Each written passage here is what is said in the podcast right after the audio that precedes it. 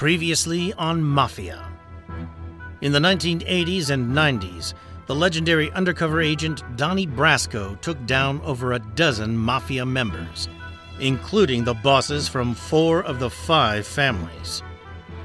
But one family Don remained untouched by the outcome. The last Don, Joe Massino. Joe Massino was considered the last Don because he was really the last of the old guard. But after years of outwitting the FBI, they had finally bagged his right hand man, Sal Vitale, and this gave the FBI the edge they had been looking for. This is Mafia.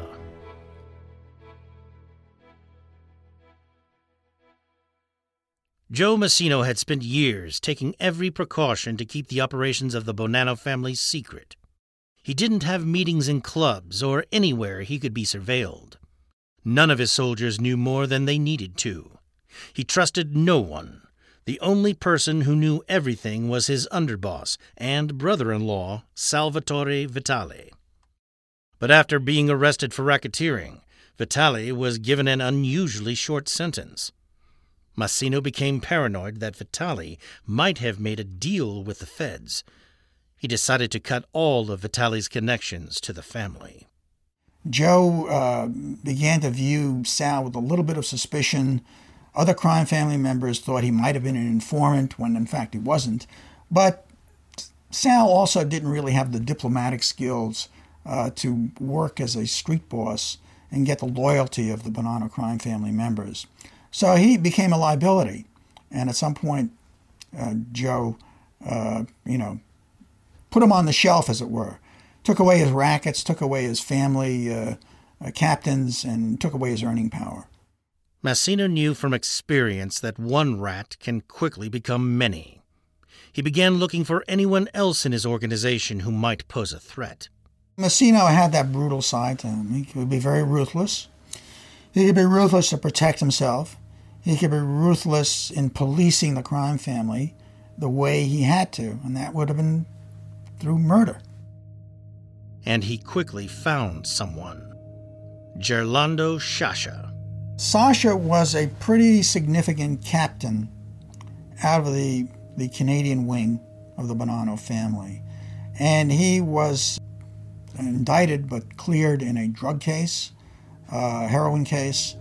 Uh, and he ultimately um, came back to the United States and became a uh, significant player in the crime family, somebody who Massino liked up to a point.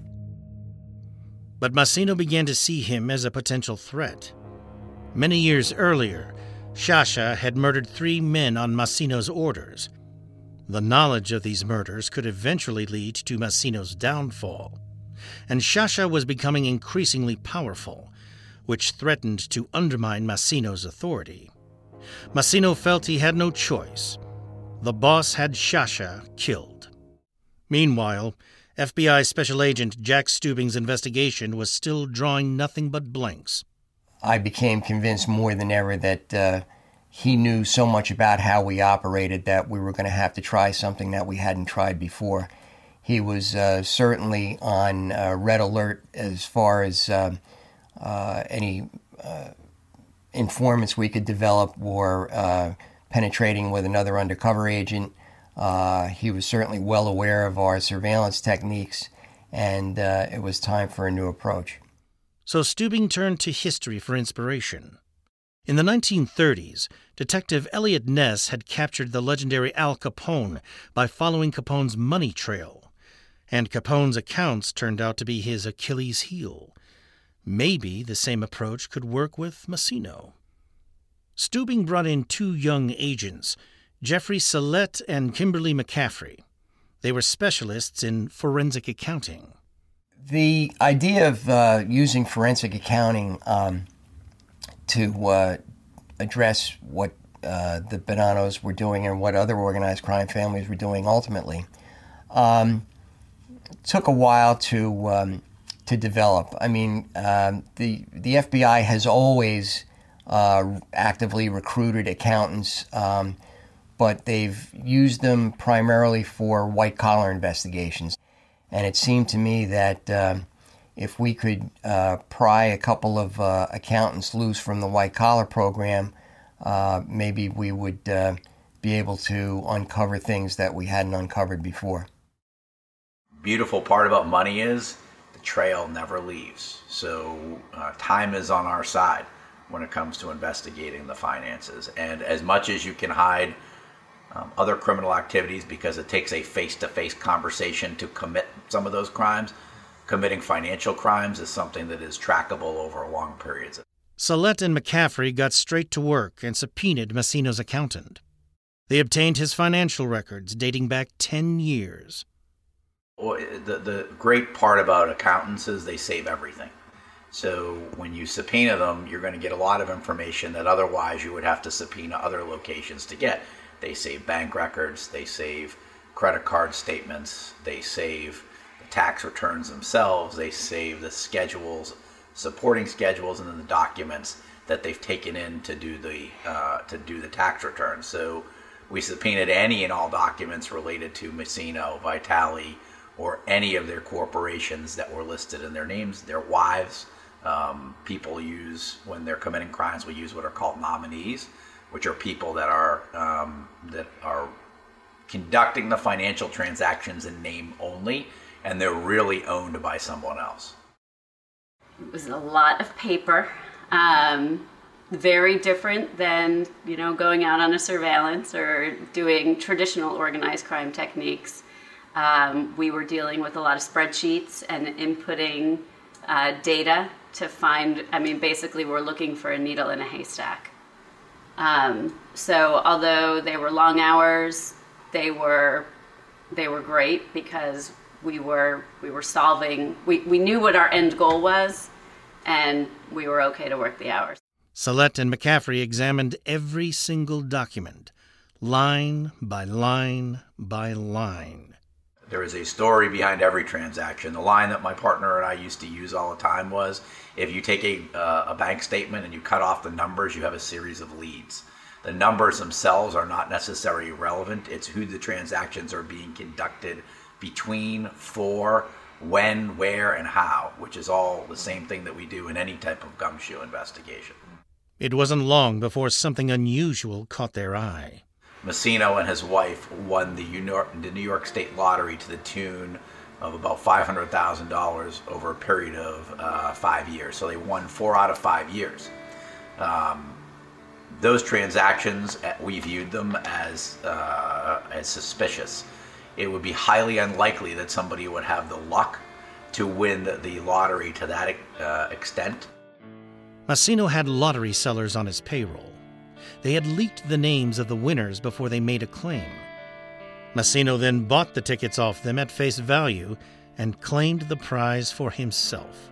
It was a red flag that they were laundering their money. Yeah. Um, so if you go to Howard Beach, New York, and you happen to win $50,000, um, a normal person would have to pay taxes on that. Um, and they're, they're going to take a good chunk of your money. Um, but if Joe Massino, the boss of the crime family, says that he'll buy your lottery ticket from you and he'll give you $50,000, you don't have to pay taxes on it, he'll pay the taxes, you're going to do it. Mm-hmm. Um, and then it's a win win for everyone. The one person doesn't have to pay their taxes and they get cash from crime boss. And Joe Massino has a way of legitimizing some of his ill gotten gains. It was a valuable insight into the workings of the family, but still not enough to indict. Sallet and McCaffrey continued their meticulous and time consuming forensic investigation.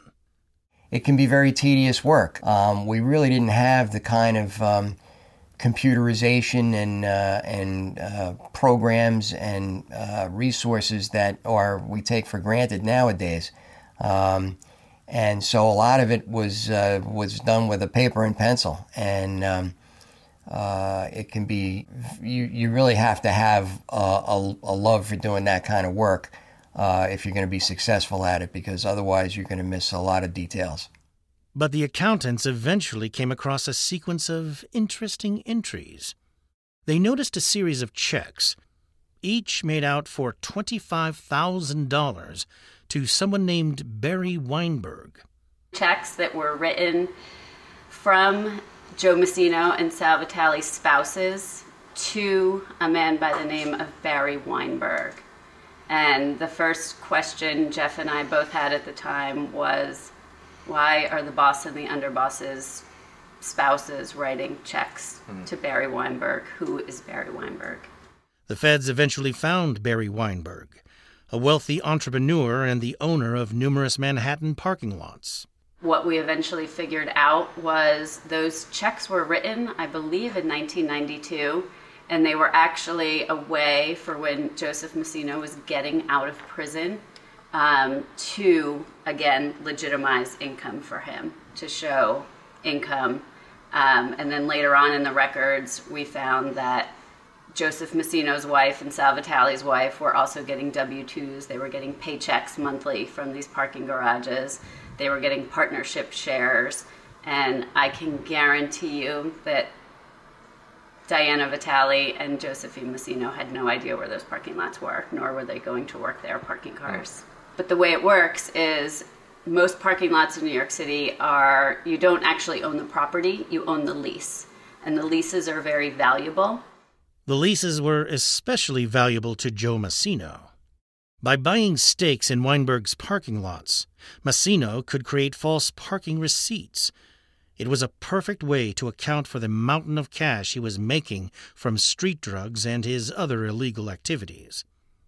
Once they discovered the parking lot scheme, the FBI started to move in on Weinberg. If the FBI applied pressure on the shady businessman, Weinberg could possibly divulge valuable information on the crime boss. Weinberg was a very nervous guy. Um, we did not think that he would be capable of spending any time in jail, and we figured if we targeted him, which we did, um, and we targeted him through a uh, covert financial investigation, that if we arrested him, that he would cooperate with us and give us an inside look into the Bonanno organized crime family. We knew that Barry Weinberg might be someone who we could get to work for us. Sallet and McCaffrey subpoenaed Weinberg's IRS returns they discovered that although he was earning millions of dollars each year, he was paying hardly any tax. It was exactly the kind of leverage they needed.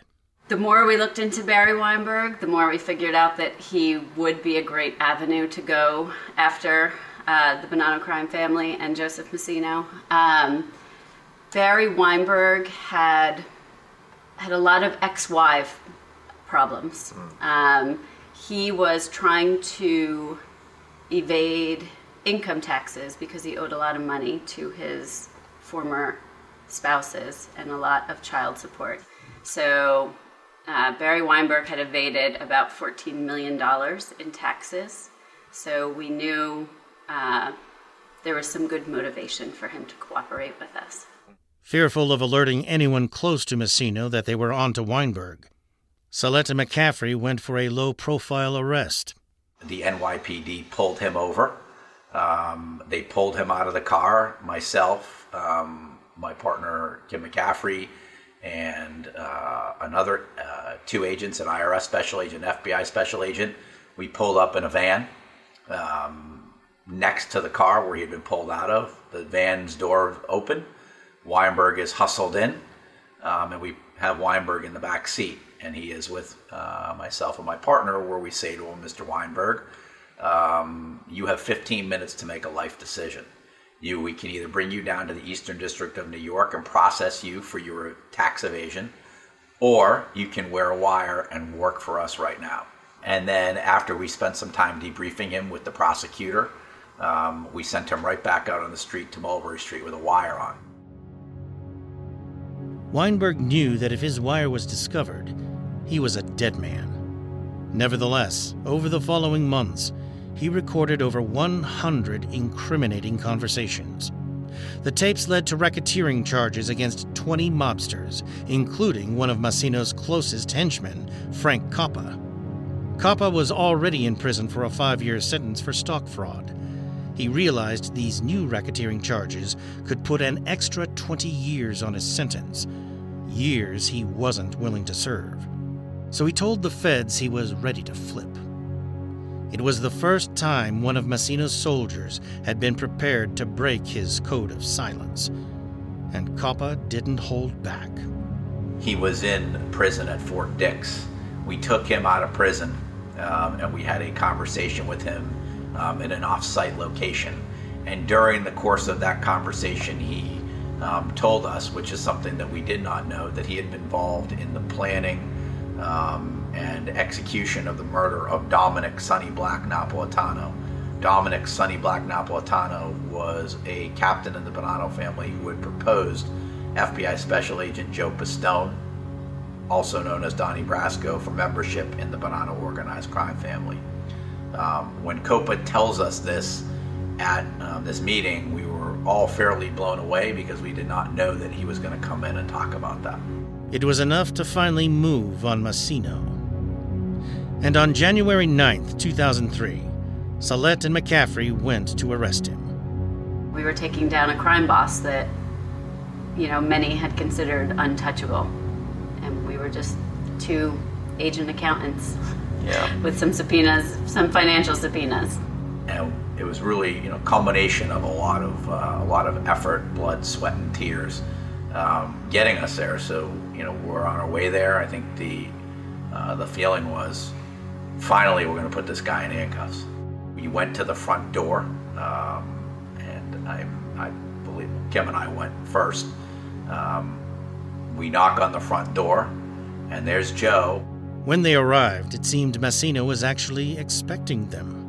and he says, um, You must be Kimberly, you must be Jeffrey. I've been waiting for you. Um, I saw your cars over the past couple days. Sallet and McCaffrey threw on the cuffs. After an investigation that had lasted years and almost came to nothing, the last Don was finally in custody. His reputation was that he was an untouchable crime boss. Um, he hadn't been arrested in a very long time. A lot of the news articles from the day after his arrest did refer to that. The untouchable boss has been arrested, the last Don done, uh, things of that nature. Um, we weren't looking for Joe to talk when we arrested him. We were looking to put him in jail. He was at the top of the food chain. With Massino behind bars awaiting trial, Agent Stubing worked to ensure that the case against him was airtight. He sent Sallet and McCaffrey to see Sal Vitale, hoping they could convince him to flip like Frank Coppa. I knew from my work on the squad over the years and uh, personal contact with Vitale uh, during the grand finale investigation uh, that this was uh, the key to unlocking um, Massino's um, vulnerability in, in the case. Vitale, I think, uh, was a, a person who literally knew where the bodies were buried and um, he uh, would be able to provide uh, very, very important intelligence um to specific crimes and to um, uh, future plans that Messino may have had for the family. Vitale had worked so closely with Massino for so long. His testimony would be damning. So when we get in the room, um, uh, we introduce ourselves. My name's Jeff Sallet. This is Kim McCaffrey. Um, we're the case agents, and uh, we wanted to tell you that you're screwed. Um, the term I use is a little bit more uh, offensive, um, but the idea was we were going to tell him right to his face. This is a guy who was in his 50s, who had never been to jail for a substantial period of time, who had been involved in criminal activity for his life. Um, we want to make it very clear to him that we were not intimidated and that he is the one who needed to be intimidated. And we said to him, um, you know, we'd like you to cooperate with us. Um, see the four walls that you're surrounded by. This is what you're going to look at for the rest of your life. Massino's closest ally held to the code of silence. Vitale didn't say a word. But Sallet and McCaffrey had an ace up their sleeve. They told him that Massino, thinking Vitale had cooperated with the feds in return for such a short sentence, had almost ordered a hit on him. We have with us the detention memo that was written by our prosecutor. Um, and in that, it talked about how Massino wanted to kill Vitale. He says, prove it to me. I said, Mr. Vitale, we don't need to prove to you that they are true. You know that they're true. And he said, You're right. Let me just talk to my family. With that, Vitale decided to flip, and what he told them was nothing short of devastating. Sal Vitale ran the family for Joseph Massino when Massino was in prison. Sal Vitale did all of the dirty work. Um, I mean, Sal was involved in orchestrating 11 murders um, for the family. Extortion, gambling, loan sharking, narcotics. Vitale listed every crime that he and Massino had ever been involved in. And Vitale's flipping triggered the domino effect Joe Massino was so afraid of. One rat was about to become many. So, when people started to suspect that Sal was cooperating, they literally were knocking on the door of the U.S. Attorney's Office saying, if Sal Vitale is cooperating and he tells the truth, I need to do something to help myself because I'm going to jail. So we went from no made member ever cooperating in the Bonanno crime family to people, to captains, 25 year captains, literally knocking on the door saying, please, I have to do something. On May 24, 2004, the trial against Joe Massino began. The list of accusations against him was overwhelming 11 counts of conspiracy, 16 racketeering charges, extortion, gambling, loan sharking, and seven homicides, including the murder of Sonny Black Napolitano. In the end, seven of Massino's closest confidants testified against him. Frank Lino's testimony was devastating. Joey D'Amico's testimony was devastating. Richie Cantarella's testimony was devastating. Um, I could go on and on and on. I mean, I think the collection of having his best friends all getting up on the stand and testifying against him was absolutely. Um, I mean, it was the, the case was airtight uh, on Massino. But the prosecution's star witness was his own brother-in-law, Sal Vitale. Sal Vitale's testimony, testifying was an extraordinary moment in that trial. And it was a betrayal.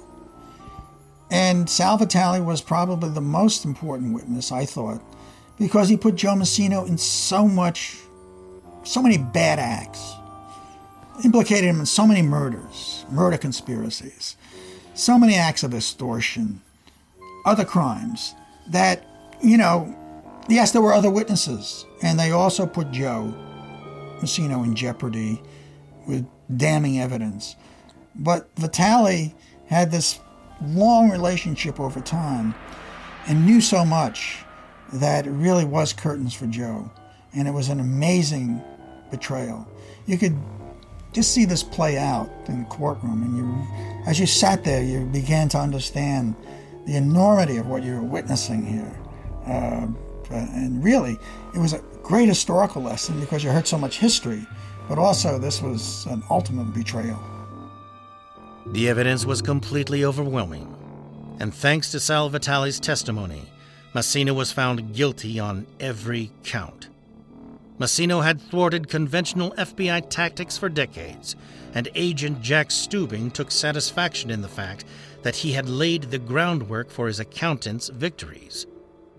When uh, Massino was convicted, I thought that uh, it was a, uh, a vindication of the, the path that we had taken, and uh, I felt uh, that uh, the team had done a tremendous job. I uh, took a, a, a personal um, pride in the fact that the uh, the team that I had originally assembled um, had been successful in carrying this forward, and I was very proud of uh, of how they had wrapped the case up. On the day that Massino was convicted, you know, we, we felt like we did our jobs we had agents from back in the 1980s um, that called us and were like, thank you. Like they had surveilled him for so long. They had wiretaps, they had all different kinds of things in various social clubs back in the 80s, and they could never get him. But it wasn't over yet for Joseph Massino. Things were about to get even worse. The feds were afraid that Massino would continue to run his family's operations from behind bars again. So they pulled a trump card. Even before the ink was dry on his verdict sheet, he was served again for the murder of Gerlando Sciascia. And this time, prosecutors were seeking the death penalty. Joe Massino was the first official boss to face a, the death penalty, certainly the federal death penalty. He was charged with the 1999 murder of George Gerlando Sciascia.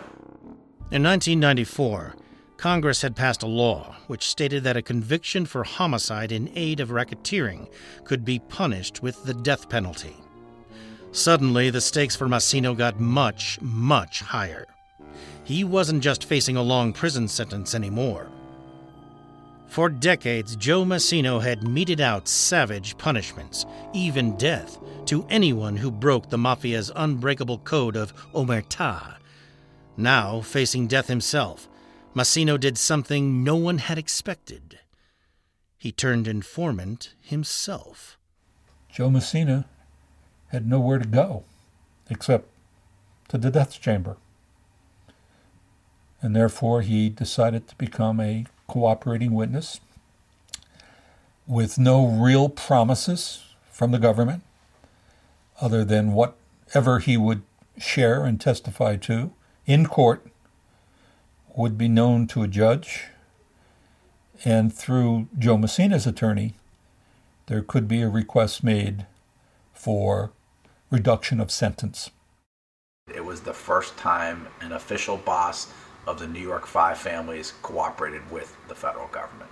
It was unprecedented. You had had other acting bosses decide to become witnesses. You had other gangsters decide to become witnesses. But this was the first official boss of a major, one of the five families deciding to cooperate. That was the big deal. In the history of the mafia, it's one of the biggest deals. But the mere fact that he was willing to talk to law enforcement was a complete shock to me. And no one, no one ever thought it would happen. That was quintessentially Joe Massino. I mean, here's a person who had clawed his way to the top of a very violent world, had been very successful in it, had enforced his will among hundreds of men, uh, and he could see that he was beaten, and uh, in the end, it was the smart move. In exchange for evading the death penalty, Massino pled guilty to the murder of Sciascia and handed the feds $10 million. But most importantly, he told them everything he knew. He had decided that if he was going down, then he would take the whole mob with him. He became the consummate rat. He gave up everybody to save his own skin. The great destroyer. The man who was against anybody talking now became the biggest blabbermouth, and he undid everything that he had created over 20 years. So it was a devastating blow. I mean, he could rat out not just his own colleagues and his family, but he had plenty of information about the other family. And um, he looked at he was a he was a type of new mafia don, and he turned out to be the worst kind of all. Not just a blabber, but a complete traitor. This really was a, a milestone in the government's fight against organized crime. It changed everything. Uh, the ramifications throughout uh, the law enforcement community, uh, throughout uh, the state of organized crime, not only in New York, but what's left of it around the country. Um, it made it seem that anything was possible, that uh, really anybody could turn, um, and that no one could be trusted. And uh, I think it changed the uh, the face of organized crime uh, in New York and probably throughout the country forever. Massino's cooperation with the federal government led to 15 indictments against fellow mobsters. And with Massino out of the picture, an era came to an end. Uh, you got to realize he was one of the old school, the last of the old school. It was a school that required loyalty within itself. The mafia required loyalty. Uh, but in the end, I think Massino didn't engender loyalty. He was too greedy and he was too ruthless. And he had people who turned against him because of those very qualities of ruthlessness and greed. And that is the end, I think, what led to Joe Massino's downfall. Uh, the Bonanno family is still alive, still functioning, and is reinventing itself. Uh, it's easy to say we've killed them all, we've knocked them all, uh, we've prosecuted them all, but somehow the mafia continues to thrive. So they've been hurt, but not fatally. So the mafia is still alive. It's waiting in the wings to come back as powerfully as it once was. The end of Joe Massino as undisputed godfather was a sign of how times had changed. The unwritten rule of omerta, the code of silence, had been broken by members of every rank. It was clear no one could be trusted anymore, even the bosses. That's it for Mafia Season 2, but we'll be bringing you four bonus episodes, and we'll be back for Season 3. This has been an Audioboom and World Media Rights co production, hosted by me, Fleet Cooper. It is produced by Audioboom's Ben Hosley and Rachel Jacobs and Bettina Vasquez for World Media Rights. We had editing help from David Markowitz, with additional production from World Media Rights by Gerald Zabengua. David McNabb is the series creative director, and the executive producers for Audioboom are Brendan Regan and Stuart Last. Follow Mafia on Spotify or subscribe on Apple Podcasts, Stitcher, or wherever you find your favorite shows. And if you've got some time, give us a review.